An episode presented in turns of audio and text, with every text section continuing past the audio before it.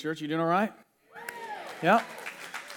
It's good to see you. For those of you who may be joining us for the first time or the first time in a while, my name's Stephen, and I'm one of the pastors here. You know, every single week, the beginning of every single message, I just want to let you know if we haven't had a chance to connect or you're visiting, I would love to help you get connected into the church. One of the things that we say here uh, repeatedly because we believe it's true, we've seen it work in people's lives, it's how God created us to be. The church is not just an event or an activity you go to, it's actually a family that you're called to take your place in and belong to. And so we want to help you do that. There's so much more that happens in our church week in and week out. And, and the quicker you can move from your seats to actually being involved in that, the better it's going to be uh, for you and really for our world. Look around our world, man. We need healthy churches that love God and shine bright lights. And so if, you, if you're interested, or maybe you have some questions or you'd like to connect with me, maybe put a face with the name. I actually, right outside this exit to the right, uh, I like to loiter in this area called the guest suite uh, with my team, our staff, everyone's there. We'd love to answer any questions and, and get you involved. I know Pastor Josh, our student pastor, talked about the Serve Team Social coming up.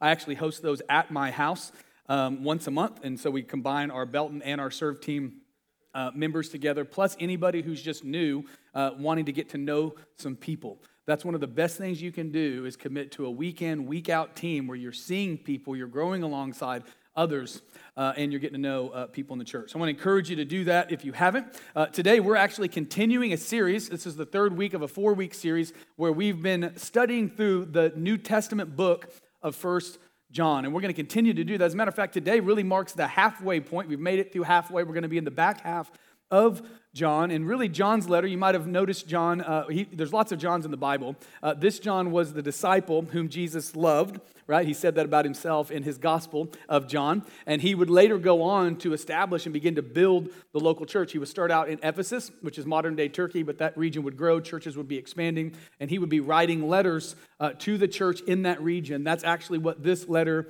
is. Now, it's very important context wise that you understand when you're opening up the Bible who the audience is. There's always three audiences in the Bible. There's a Jewish audience. Is it being spoken to the Jewish nation or the Jewish people? Then there's the Gentile audience, which is everyone who isn't of the Jewish nation. And then there's the church. And it's important because sometimes if you don't understand who it's written to, you'll start making assumptions about what you should do. And so this letter, just to put it clearly in your mind, is a letter to the church. It's in response to probably a letter that, you know, you know, you write those letters where you just write everything that's frustrating and everything that's going bad down and you stick it in a drawer. Come on, anybody do that? Some people say that's cathartic, you know. It's like one of those letters. Like he didn't share that letter, but he's getting back to the church and he's leaning in and he's teaching them how to live their faith in a very, very dark culture. Have you noticed that, like, usually in the United States, when you ask somebody, like, you know, like, what are you? What's your faith background? What do they almost always say? Christian, for now. They still say Christian for now, all right? But when you look at their lives, you realize there's a lot more people who say they're Christian than that are really Christian. Have you noticed that? Is it just me? Uh, it's just like that. And, and you can see somebody's faith by the fruit that comes from their life. And what John is saying to this church, he's kind of confused. Like they're living in this woke culture. You know, up is down, down is up, right is wrong, wrong is right. People are confused about even the most basic things. By the way, wokeness does not start with our generation. Okay, it's been a battle that the enemy has waged against the truth. God is all truth, all knowledge, omniscient, right? It's a battle that the devil's waging against God, and we're wrapped up in the middle of it. This church was like that. As a matter of fact, it was really, really confused uh, about what its mission was. It was confused about what does it mean to really be a Christian. So John really lays out four characteristics that make you unmistakably Christian. Like there, there is no mistaking what a true believer is versus uh, a, a, a, maybe a cultural Christian. And so we've taken a look at different characteristics. This week we're going to talk about love, unmistakable love. And John, in this, really helps this church define what love is biblically because, like in our culture, in his, people started getting fast and loose with the word love. You know, love can mean all kinds of things, right? Uh, culture actually has attacked this word uh, incessantly, right? Incessantly uh, to try to redefine it apart from God. The Bible actually says God is love. Okay, so the enemy's really attacking this idea of love in our culture because it's the very essence of God. So today we're going to learn uh, in the back half of First John what the unmistakable love of a believer looks like. You know, I was thinking about love this week and I came across this story, this funny joke. A young man called his mom and announced to her on the phone, I have met the love of my life. Went on to describe this woman that he met, and I think she's the one mom. Like, I, I, man, I think this is the one God made for me. I'm not sure that that's biblical, but, but man, he was just going on and on. He was absolutely love struck by this woman. And he asked his mom, like, what, what, what, what should I do now? I don't really know what to do. And mom said, well, what, well, you start by sending her some flowers. And then on a card, you know, invite her, you know, to, to your home for a home cooked meal. Like, really, like, roll out the red carpet, like, you know, kind of woo her a bit. So he, he thought that was a great idea. And he arranged the next week to do that. Well, he arranged it, but he never came back to his mom to tell her how it went. And so, like, a week and a half go, goes by, and his mom calls him and says, Hey, like, how did the big date go? And the son says, Honestly, mom, it was an absolute disaster. And she goes, Well, why? Didn't she come over? She said, Yes, she came over, but she refused to cook. That's funny. That's funny. How many of you know that brother needs some help? That brother needs some help. Okay, that brother needs. That's funny. If you don't think that's funny, you probably won't like this church. That's okay. That's definitely one kind of love. Um, it is not the God love, though. And we're going to talk about it today. If you're taking notes, go ahead and pull, um, pull those out. You can also follow along the notes on the app. I'm going to give you some characteristics of unmistakable love. What we're going to do in the next few minutes is we're going to really define uh, for us, really, really define what the Bible says is love and how it works practically in our life. The first thing that we see uh, in an unmistakable love is unmistakable love receives. This is critical to understanding God's love. God's love is a love that you receive. 1 John 3 1 says, See what great love the Father has given us that we should be called God's children. And we are. The reason the world does not know us is that it didn't know Him. Now, this is a fascinating scripture. He goes in and he says, Hey, listen, so what great love the Father has bestowed on us that we should be called God's children. How many of you, by show of hands, you have kids? Okay, you love them, right? Did they do anything to really deserve that love at the point of conception? Anybody? No? You didn't even know them. Matter of fact, for many of us, we weren't even thinking about it. Come on, anybody?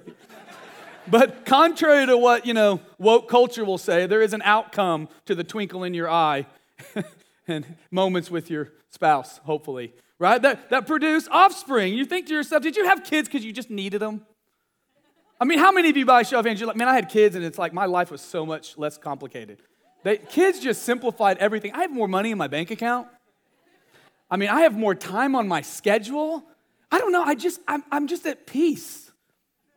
Anybody who's had kids, you know that you understood what it meant, right, to have a joy that surpasses all understanding, peace, right, that you needed from God. Because the moment they're born, you're just like, you, don't, you just want to keep them alive. And, you, and all of a sudden, the stress and the, like, like, right. I heard a friend, uh, a counselor friend that I listen to regularly, somebody shows up in his office and, you know, he was all depressed and down and, and out. And, you know, he's like, man, what's wrong with me? And the counselor's like, nothing's wrong with you. I'm honestly surprised that everybody's not like this all the time, you know? just with everything you have going on in our life, in our world, right? Unmistakable love, he says here, is a love from God, the perfect Father, to his kids. Why does the world not understand it? Because they're not kids, they're not God's kids. Your kids receive your love. As a matter of fact, I, I believe the love of a parent is the closest love we get to this agape love that we're going to learn about. The word here is agape. It's, it's, the, it's the unconditional love of God, not an unconditional love. You can't do that. No such thing. You don't have an unconditional love for God. Right? You don't have an unconditional love for people apart from God. You can't do that in yourself because you're conditional. It's true. Like you're conditional. Like I mean, you're not my kids. I'll always love them. That don't mean they're always going to live in your house. Come on, anybody. You got some conditions to closeness and relationship and this side of heaven. Like this is a part of God that you and I cannot get on our own. Love has to come to us from God. It is the agape, the word's agape, the unconditional love of God. You receive it so that you can reflect it. That's what we're taught in Scripture the unconditional love of God. The other word I want to focus here is the word bestowed. It's not really a word that we use a lot these days. I doubt you walk up to the breakfast table and say to your kids in the morning, I hereby bestow these waffles upon you, my child. right? But it literally is a Greek word that means to give somebody, to give someone as his own, like to grant them, to supply, to endue them, right? I believe the closest thing we have to even understanding this is parenthood. I believe that if you, if you stick it out in marriage and you put God first, I think maybe 25 years down the line you can start to experience this too, but it comes from God. You know, this is important because we're immersed in a world that screams, I'll do this for you if you do this for me.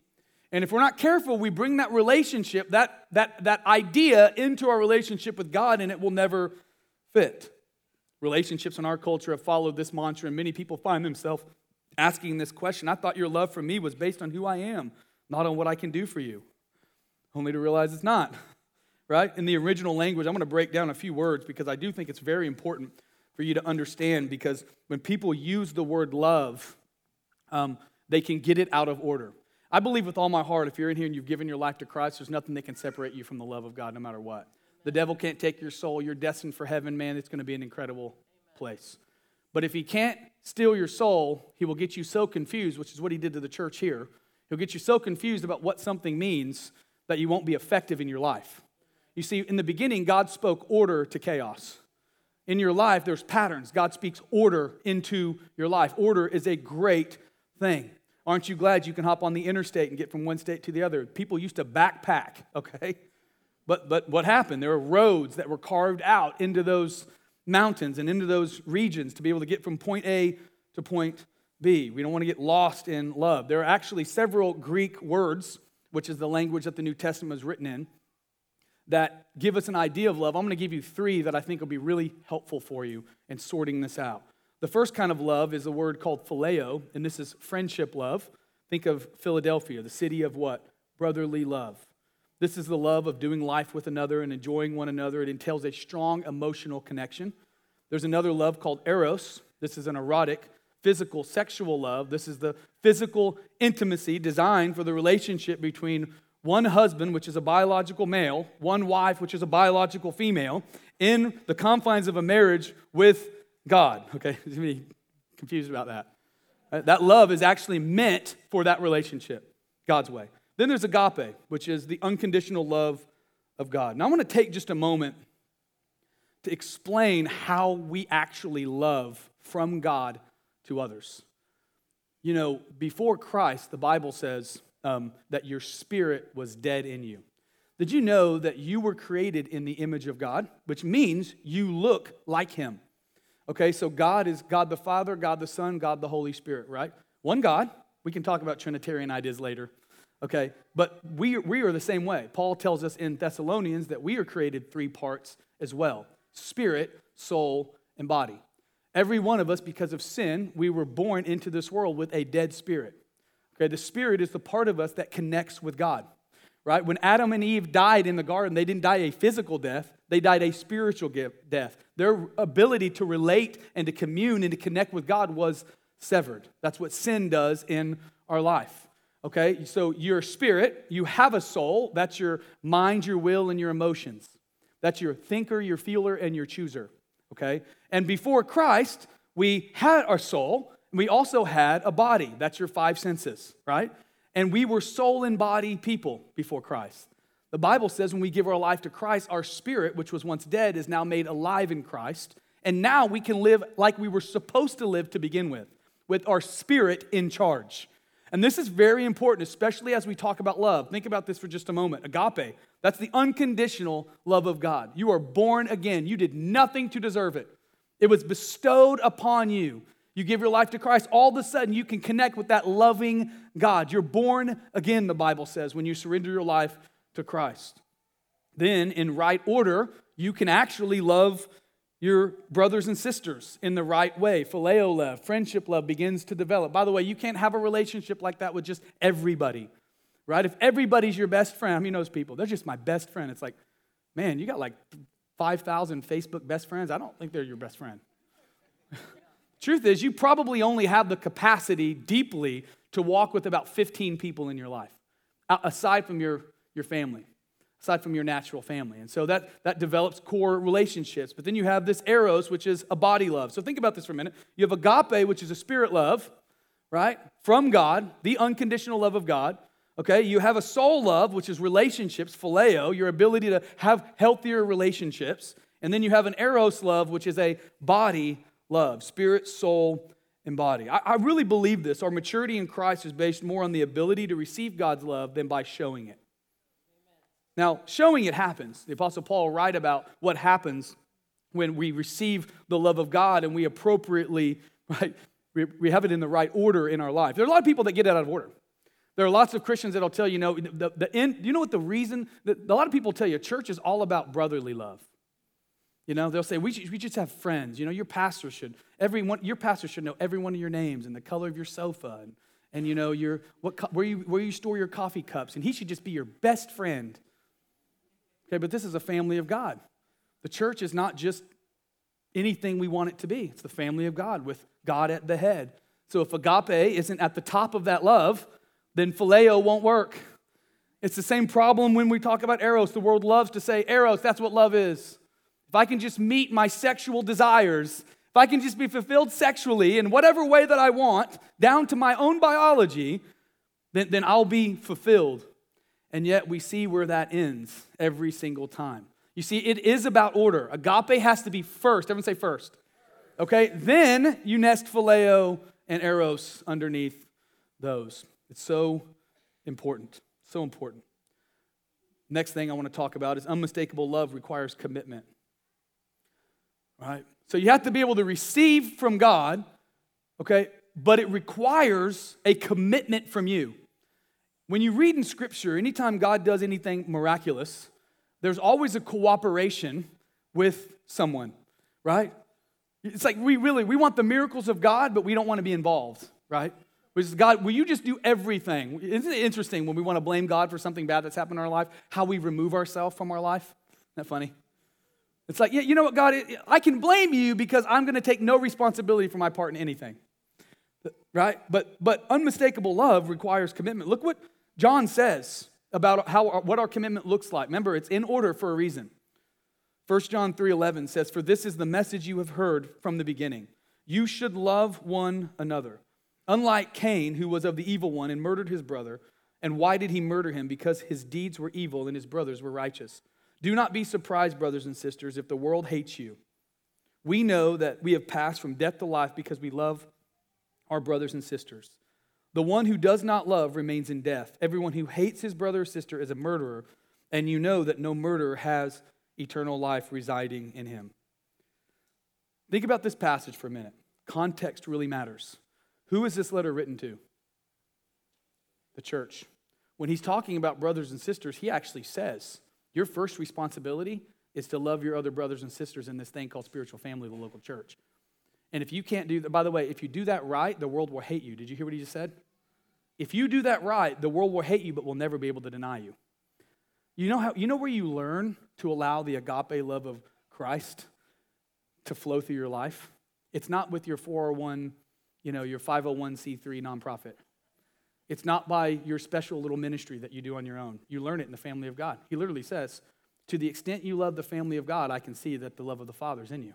How do you practice it? You know, you practice it right here. And I, listen, this is important because in our world, nobody wants to be committed to anything.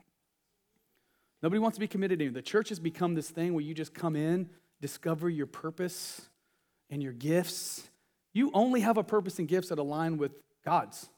Seek first the kingdom of God, not your own fulfillment and purpose. Like align yourself to God's ways, right?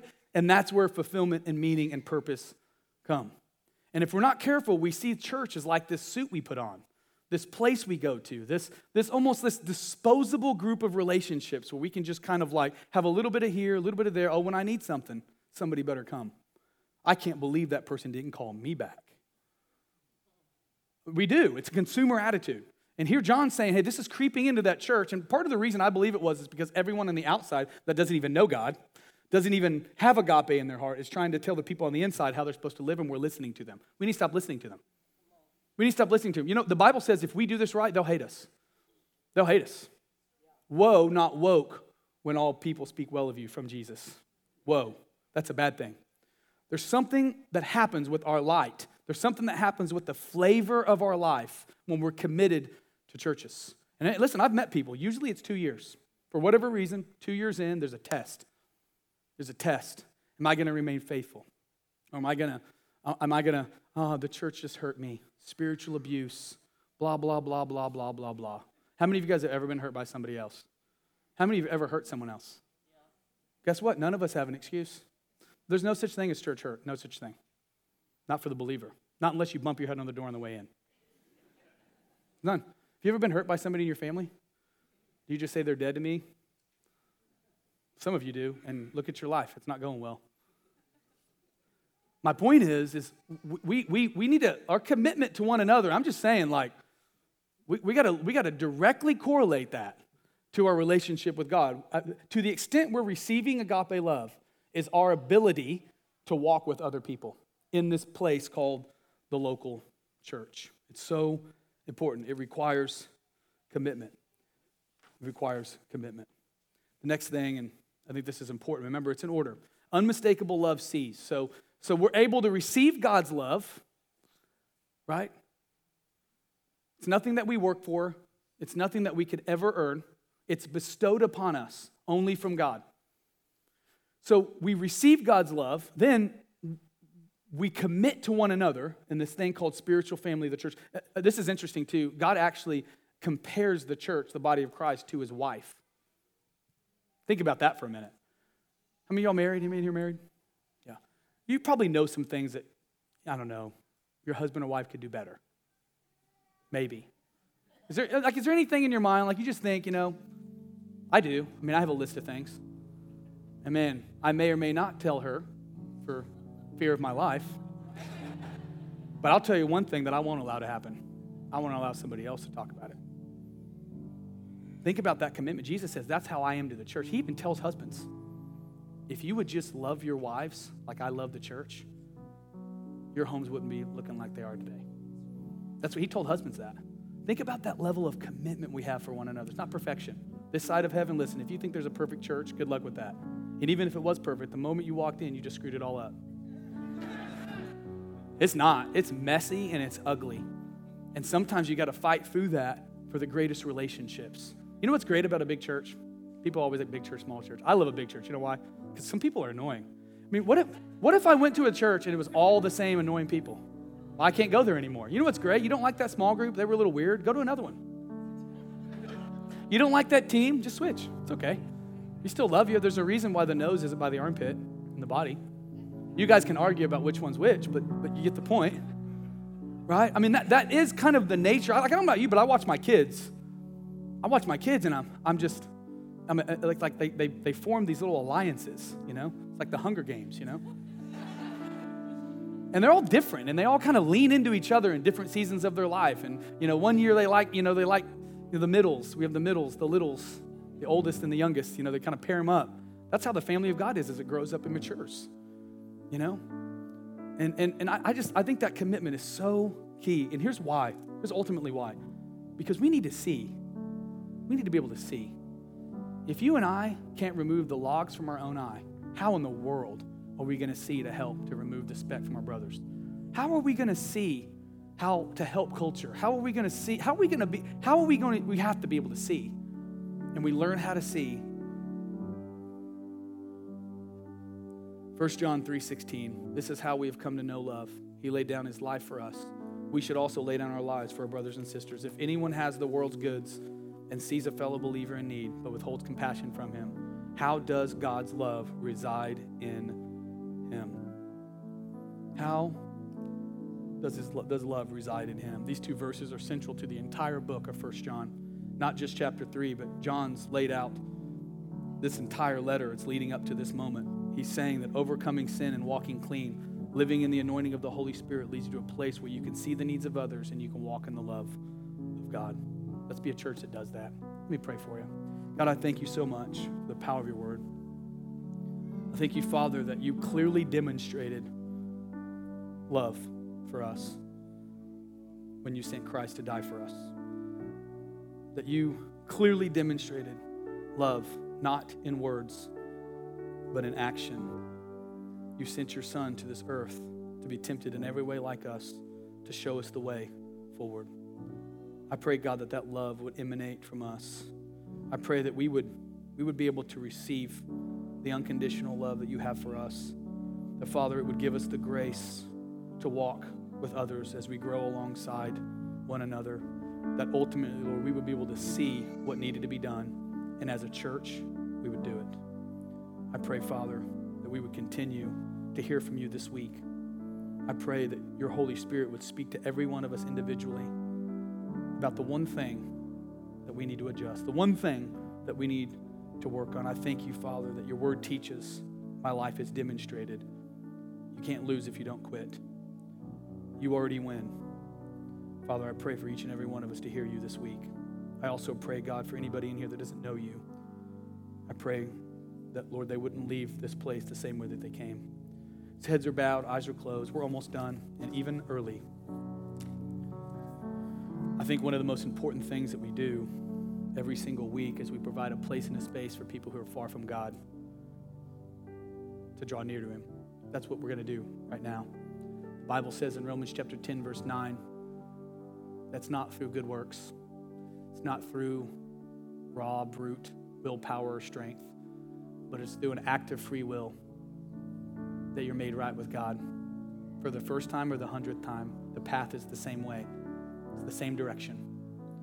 The word says that if you confess with your mouth that Jesus is Lord, in other words, you put him first in your life for the first time or again, then you believe in your heart that what the Bible says about him is true, that he died for your sin, that God raised him from the dead, that he conquered death to give you life. It says, from that place, you can be righteous. From that place, you can be saved. And maybe you're here today and you're, you're going, man, I, have I've given my life to Christ at some point. I've, I've tried to walk, but the truth is I'm not, I'm not on the path today.